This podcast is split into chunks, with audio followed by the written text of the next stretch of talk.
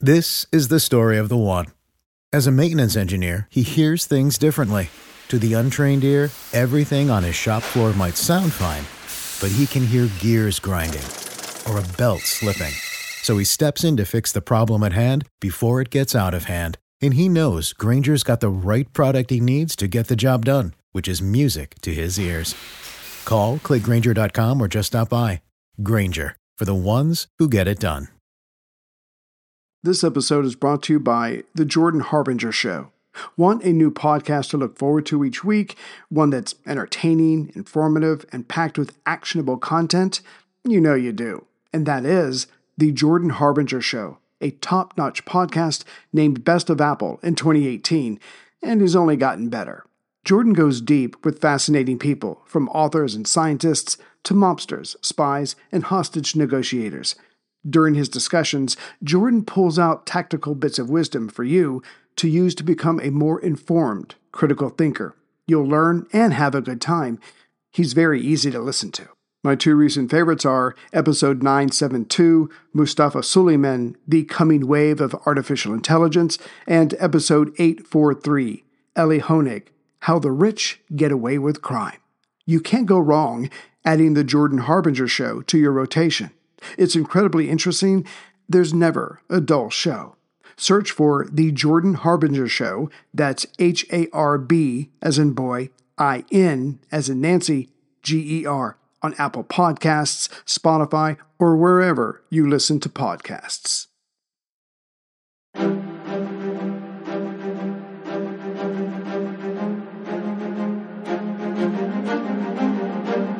Hello, and thank you for listening to The History of World War II podcast, episode 432 Blood on Blue Beach. Last time, while the attack on the Hess battery to the west of Dieppe near Varengeville had gone well, though due to a lucky mortar round, it was the exact opposite of the Goebbels battery at Berneval. There, many commandos were killed or captured, and the guns remained operational. But the fighting wasn't over, it had just begun. To the west, at the Hess battery, now that the large gun was out of commission, number 4 commando went in for the kill. And there would be no Marquis of Queensberry rules here. At 6:10 a.m., troops B and F were in place, waiting to launch their part of the attack. Lord Lovat fired his flare pistol into the air, and the men went in, bayonets fixed. And these long blades of steel would see much work this morning. The commandos charged over open ground, were shot at by machine guns, crawled through barbed wire, hit strong points, and won through sheer momentum, only then ending up at the large gun. Or as Lovat wrote it up afterwards, F Troop, who behaved magnificently, suffered heavy casualties. All their officers, Captain Roger Pettiward and Lieutenant John MacDonald, were killed leading the charge. Captain Pat Porteous took over and was wounded twice, but continued until he fell, shot through the legs on top of a gun position. The company's sergeant major had his foot blown away by a stick grenade, but continued to engage the enemy in a sitting position. To his lordship, this was magnificent. To the average person, it was carnage, but acceptable carnage, as his side had lost fewer men. But it didn't stop there. Now the underground tunnels had to be cleared, and they were with the same pitiless efficiency.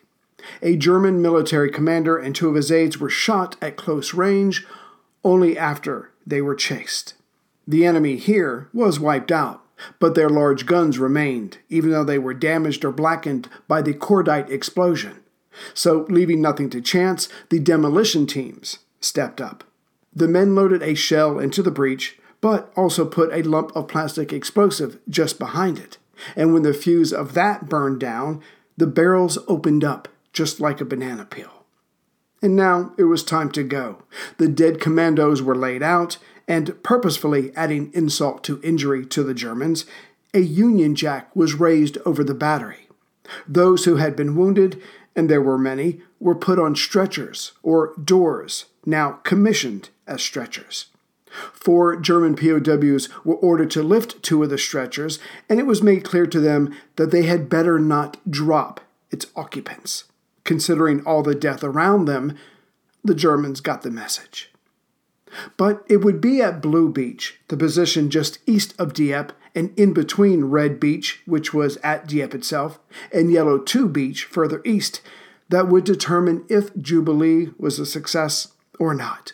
As Commodore Hughes Hallett himself said, it had always been realized that unless the East Headland, that is, Blue Beach, was captured, the frontal assault on the town on which the whole operation chiefly depended would probably fail. But as we have seen, the Far East landing was far from perfect. Fortunately, Blue Beach was much closer to Red Beach than to Yellow 2 Beach, where the disaster was. Not that it would be easy for whoever landed at Blue Beach. For the men going ashore here would have their own battery to take out, labeled Rommel. And more besides, there were machine gun nests and AA guns. From there, after those were taken out, they would split up, some heading for a battery even further south, while others went into the city and destroyed its gas works and power plant. But also important, as the city, of course, would be repaired in time, the War Office back home wanted a new German device, a German gun sight captured and brought back. And who was going to be landing at Blue Beach? 554 men of the Royal Regiment of Canada on 18 assault landing craft and two mechanized landing craft. The way it was worked out on paper was that companies A, B, and C would land first, with an advanced section of the HQ group. Then D Company would land with the rest of the HQ personnel, which included Colonel Catto, the commanding officer. And finally, on the third incoming wave, three platoons from the Black Watch of Canada, along with the artillery and AA detachment, would make shore. The first wave was to negate the German defenses at Puys and then move inland from there, engaging the aforementioned machine guns and flak batteries and anything else that the enemy might have recently thrown up. This would leave another detachment to head into Dieppe itself proper to carry out the destruction. But the men who did the initial fighting wouldn't be done. Whoever captured the large guns, well, those not damaged, would then be turned on the enemy the Germans may have more men, but their own guns would be used against them. Before we go on, the Landing Craft Assault, or LCAs, were flat bottomed, and their bow door and sides were armored. A Bren gun was at the front to provide some defense for the platoon of 36 men. Comparatively, the Landing Craft Mechanized, or LCM, could carry 100 men, or one tank. But it would be even before the Blue Beach landings that Jubilee would start to unravel. And at this point, it's up to the individual to decide for themselves if what was to come was fate, destiny, the hand of a higher power, or simply how the events played out based on the decisions made by the individuals. Hey everyone, Ray here. I've been using Yahoo Finance, our sponsor today. And like many of you, I think about my golden years, and I hope they're golden. I have a Roth IRA with Fidelity and another with Merrill, and I have consolidated them into one hub with Yahoo Finance. There, I have access to expert analysis to help me stay atop this ever changing world. And with Yahoo Finance at my fingertips, I can focus on my goals of paying off my house and getting ready for, you know, me time. And since Yahoo Finance has been around for more than 25 years, they know what they're doing. It's the number one finance destination with their independent research, customizable charts, and so much more. With a community of over 90 million users each month, their real strength is helping you on your way to financial success. So, for comprehensive financial news and analysis, visit the brand behind every great investor, yahoofinance.com the number one financial destination, yahoofinance.com. That's yahoofinance.com. When the Canadians left Great Britain, the Royal Canadians were on the Queen Emma and the Princess Astrid, and the Black Watch sailed on the Duke of Wellington. Once they got closer to shore, they were to move to their 18 LCAs and two LCMs, respectively. The man in command now, Colonel Catto, had chosen Major Forbes West as his battle adjutant to stay in contact with the units. And Major West watched disheartened as at 2:30 a.m. when the transferring took place to the smaller boats, chaos dominated the process. A sense of foreboding filled the major. And that foreboding would prove prescient. As the motor gunboats were to lead the landing craft in, one fell out of position. So the landing craft accidentally lined up behind the Princess Astrid. It took at least 15 minutes to straighten this out. Then the naval commander in charge of the landings, Lieutenant Commander Harold Goulding, knew he would not be able to simply sail to Blue Beach. It's a relatively small opening in the cliff. So he decided to sail close to the town of Dieppe itself, and then once closer, he would turn north and go along the coast to search out this opening. This, of course, would cost more time. And finally, as the landing craft mechanized were slower than the smaller landing craft assaults, the LCMs fell behind. Only after all of this was straightened out did the first wave go in. Major West heard shooting from the area, but then it died away. West said to Catto, Well, they must got through. But the CO replied, No, they didn't. They're all dead. So, how late were the landings?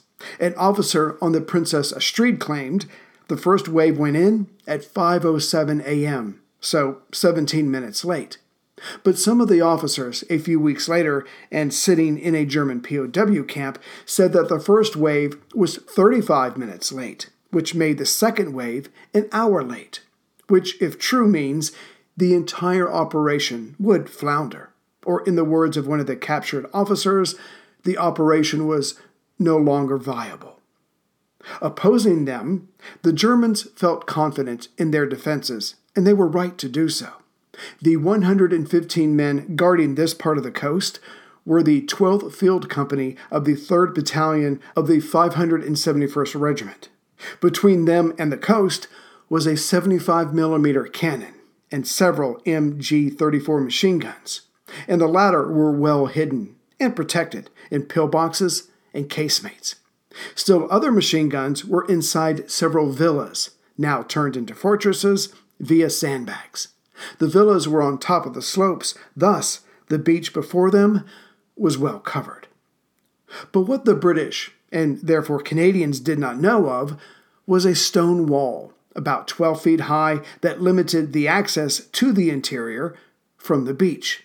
And behind that wall was a casino, come stronghold, now built up with its own machine guns and sandbags. These guns dominated the view of the beach side of the wall, which meant if anyone landing here actually reached the wall, then the casino guns could not get at them. Not that it mattered, as enfilade fire from the left would finish them off. And this particular machine gun to the left, within a small concrete bunker within another villa's garden, had a view of the entire beach. And before this day was done, that lone machine gun would kill more Canadians than any other weapon that day. In other words, all the guns in the area were focused on this section of the beach, and the Canadians would have to come through here to make any advance bringing back Hauptmann or Captain Richard Schnösenberg, the commander of this sector. Now that he was up, he spent his early morning looking through his binoculars, searching for enemy ships. And just as enough light let him see, he spotted a dark shadow out there. He guessed that it was a part of the convoy coming to Dieppe, that is, the German convoy. But while he was still looking at the ship, trying to figure this out, suddenly a Union Jack was seen above it. Collecting himself, he simply said, It's the English! Fire! And as more light came, he soon saw hundreds of ships out there. Meanwhile, Captain George Brown, the Canadian Forward Observation Officer, who was to coordinate naval gunfire from the destroyer Garth, watched as the LCAs moved closer to shore. And soon German bullets were pinging off the sides, of the transport vessels. The first nine LCAs were soon close enough for the men inside to hear their respective ship scrape land. But even before the bow door opened, some men began to fall as some of the bullets were able to pass through the ship's metal. Then, when the door did drop, the Germans focused their fire into the ship. As it was the equivalent of shooting fish in a rather large barrel, even more men fell, never having made it to shore. The men in the back of these LCAs either jumped over the side or crawled over their now lifeless comrades, anything to get to land and to get to that wall, as they thought it would give them cover. Within seconds, there were only three types of men dead, wounded, or currently not dead or wounded. The men who made it to the wall, no matter their status, yelled for their comrades to keep firing anything to lessen the degree of enemy fire coming at them. Ramming into the flat pebbles, these bullets smashed, splintered, and then hit the troops on the beach. As rank has its privileges, Colonel Catto sent his second in command, Major George Schofield, with the first wave. But he went down while leading the men on the beach. Catto himself came ashore 20 minutes later with the second wave. And not being in the first wave, also had its privileges. Men of the second wave who landed, along with the last of the first wave, saw their earlier comrades wave them to a cliff on the western side of the beach, its top hung over enough to provide some shelter. And then came a moment of panic, but alloyed with national pride and love of brother. As the second wave was coming in and began unloading, Intense enemy machine gun fire caused some of the men to pause. It's human enough. One LCM stopped just shy of the beach and put its engine in reverse. Meanwhile, the officers of the second wave, and again the last of the first wave, seeing this, ordered their men back to the boats. Some of them were able to climb aboard, but that's when six more vessels showed up to drop off their men. These were the men of the Black Watch. The Black Watch group, led by Captain Edward Hicks, was supposed to have waited longer, but he, along with flotilla commander Lieutenant Leslie Breach, seeing the carnage before them, rushed in to save as many of the royals as they could.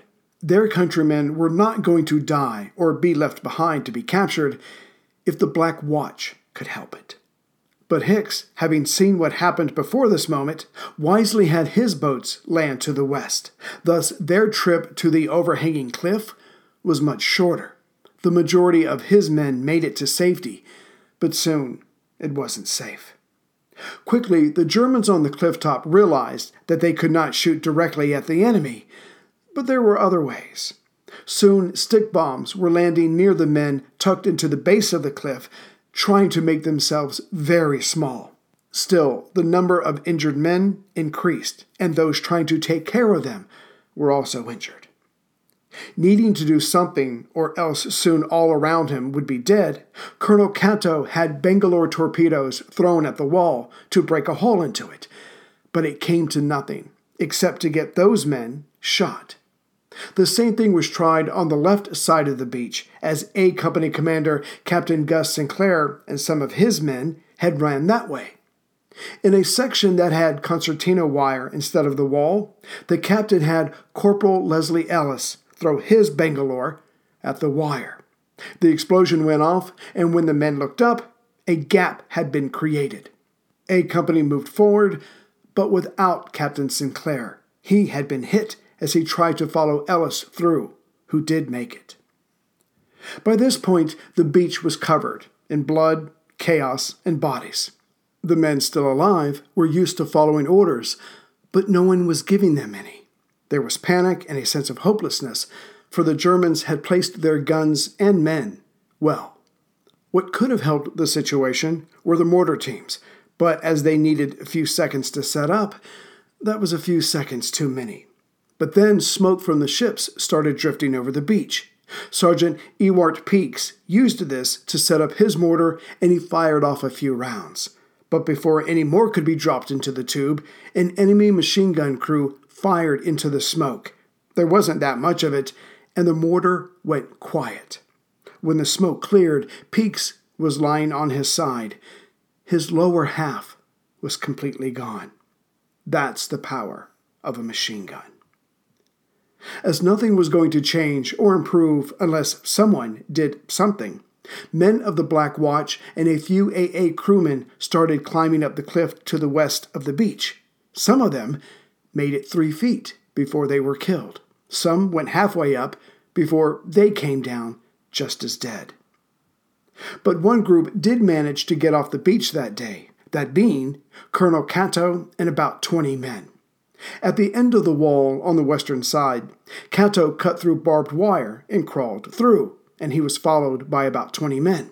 They went to the closest villa, snuck around, and then they went through a garden attached to another house. This house had been built by the Marquis of Salisbury, of the powerful Cecil clan. Coming upon the clifftop road, Catto and company went through one house and then went through another, but the second one had Germans inside. The firefight was short lived, as the Germans were caught unawares. Back on the beach, the Germans there figured out what Catto and company had done, and thus took one of their machine guns and trained it on that spot. All that tried to follow them were mowed down. Catto, seeing all before him was a debacle, he decided to head further west and find the Essex Scottish, who should by now have left Red Beach to come this way. And seeing a patch of wood, Catto led his small band into it. But before they could go much further, they soon found themselves behind a six gun, 88 millimeter anti aircraft battery with appropriate sentries. Thus, they were trapped. But life for them became all the more hellish as those 88s started opening up, not on them, but on the Allied vessels below. Wyndham Hotels and Resorts makes travel possible for all. Whether it's the long haulers looking for a great cup of coffee, a roomier rest for the on a whim road trippers, or a place to make summer memories with the whole family. No matter who you are, where you're going, or why, with 24 trusted brands to choose from like La Quinta, Days Inn, and Super 8, your Wyndham is waiting. Get the lowest price at wyndhamhotels.com. Restrictions apply. Visit website for more details. The German crews manning the 88s had their job made a little harder due to the smoke, but they had seen enough already to calculate where a boat would be when dropping off men and thus fired. Soon, no other ships came forward to land. It simply was not worth the risk. But in cases like this, something is better than nothing. So Captain Derek Turner of the Royal Artillery aboard the HMS Garth started again directing the fire. Further, he was supposed to be working with George Brown on shore to fire where it would do the men on the beach the most good. But Brown did not respond. So Turner had the Garth keep firing, hoping it would lead to something. But as the enemy was above, they had the advantage and used it to keep the British craft away. Later, Turner would record in his diary their rate of fire was just a little higher than ours, about 10 or 12 rounds per minute per gun. Every time they flashed, we all ducked down behind the hopelessly thin armor plating around the bridge. There was an infernal whine of muck flying around. Our high velocity guns had little chance of scoring a hit on the Germans' hold down positions on the cliff tops. Still, the Garth's captain, Lieutenant Commander John Scatchard, was determined to do something, and his choice was to play musical chairs with the enemy guns above. As he described it, they, the enemy, was extremely accurate, and it was impossible to go in and carry out a steady bombardment. It was a matter of going through the smoke till close, squaring off, and then retiring, then circling around and repeating the maneuver. On each occasion, we were straddled, and it seems extraordinary that more ships were not hit. Finally, Captain Turner of the Royal Artillery heard from Brown on the beach, but it was not what he wanted to hear. The message simply read Landed, seawall too high to cross. Can you send boats to take off casualties? Turner dutifully passed this on to the headquarters ship, Calpe. However, the signal was either not received or worse, not acted on. Nothing was done. Well, almost nothing was done. One Lieutenant Noel Ramsey of LCA 209, he picked up the message and he was determined to do something to help. He and LC 8, led by Lieutenant Francis Keep, agreed, and they both moved towards the beach. Lieutenant Keep had his boat stopped just short of the beach, and he used his 40 millimeter cannon and four machine guns to pour into the enemy positions, the ones that could be seen. This left Ramsey free to ramp up the speed and ram his boat onto the beach. The men on the beach who saw this ran for their salvation. Soon the LCA was full, then past full. With at least 50 men on board and more clinging to the sides, the boat was pushed back into the water. But quickly, water rushed in, as there were already so many bullet holes that water had no trouble finding entry. Not only that, but the bow door could not be closed as men were holding on to it, trying to get a ride. Soon an explosion erupted just next to the LCA and it capsized. One of the now stranded men was a Private Simpson. He panicked and then realized panic wasn't going to help, so he started looking around. The firing at the overturned but still floating LCA remained a target, which now included German snipers. Simpson watched as one man, trying to ease his pain by moving, was hit three times in quick succession.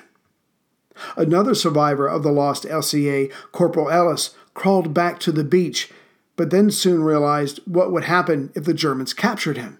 So he quickly pulled off his boots, dropped his equipment, and dove into the sea, staying underwater as long as he could. When he popped up, a sniper's bullet missed his nose by three inches. Ellis pretended that the bullet had hit him, and no other bullets followed. After waiting, hoping the sniper had moved on, Ellis now pulled off his Mae West and the rest of his clothes and kept swimming away from the beach. This went on for two hours, and though he was terrified, he found now that his muscles would no longer respond to his commands. Then he came upon a body that had a perfect bullet hole in its forehead, but it also had a life jacket. Ellis took that off the corpse and put it on, letting the device keep him afloat.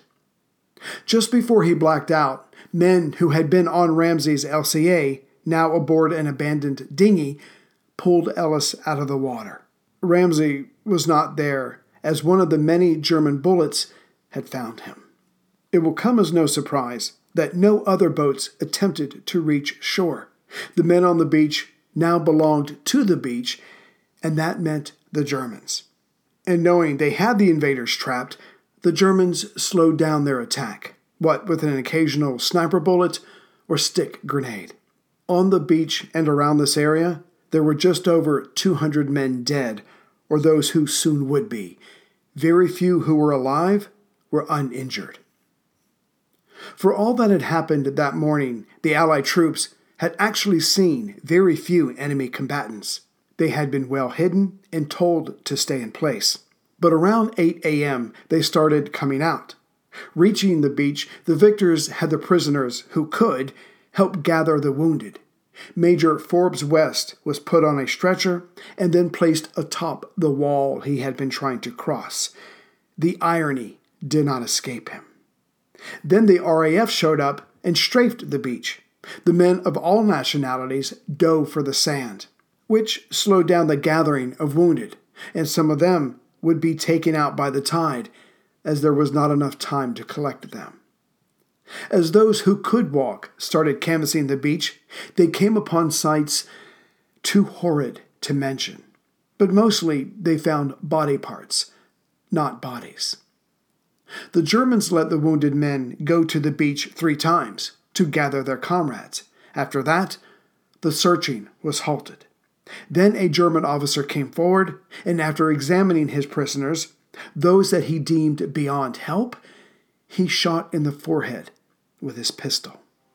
Meanwhile, Commanding Officer Major General Ham Roberts aboard the HMS Calpe had little in the way of communication with the other parts of Jubilee but what he was told conflicted with other reports. Still, he must have known that Blue Beach was not a success. The question now was what to do.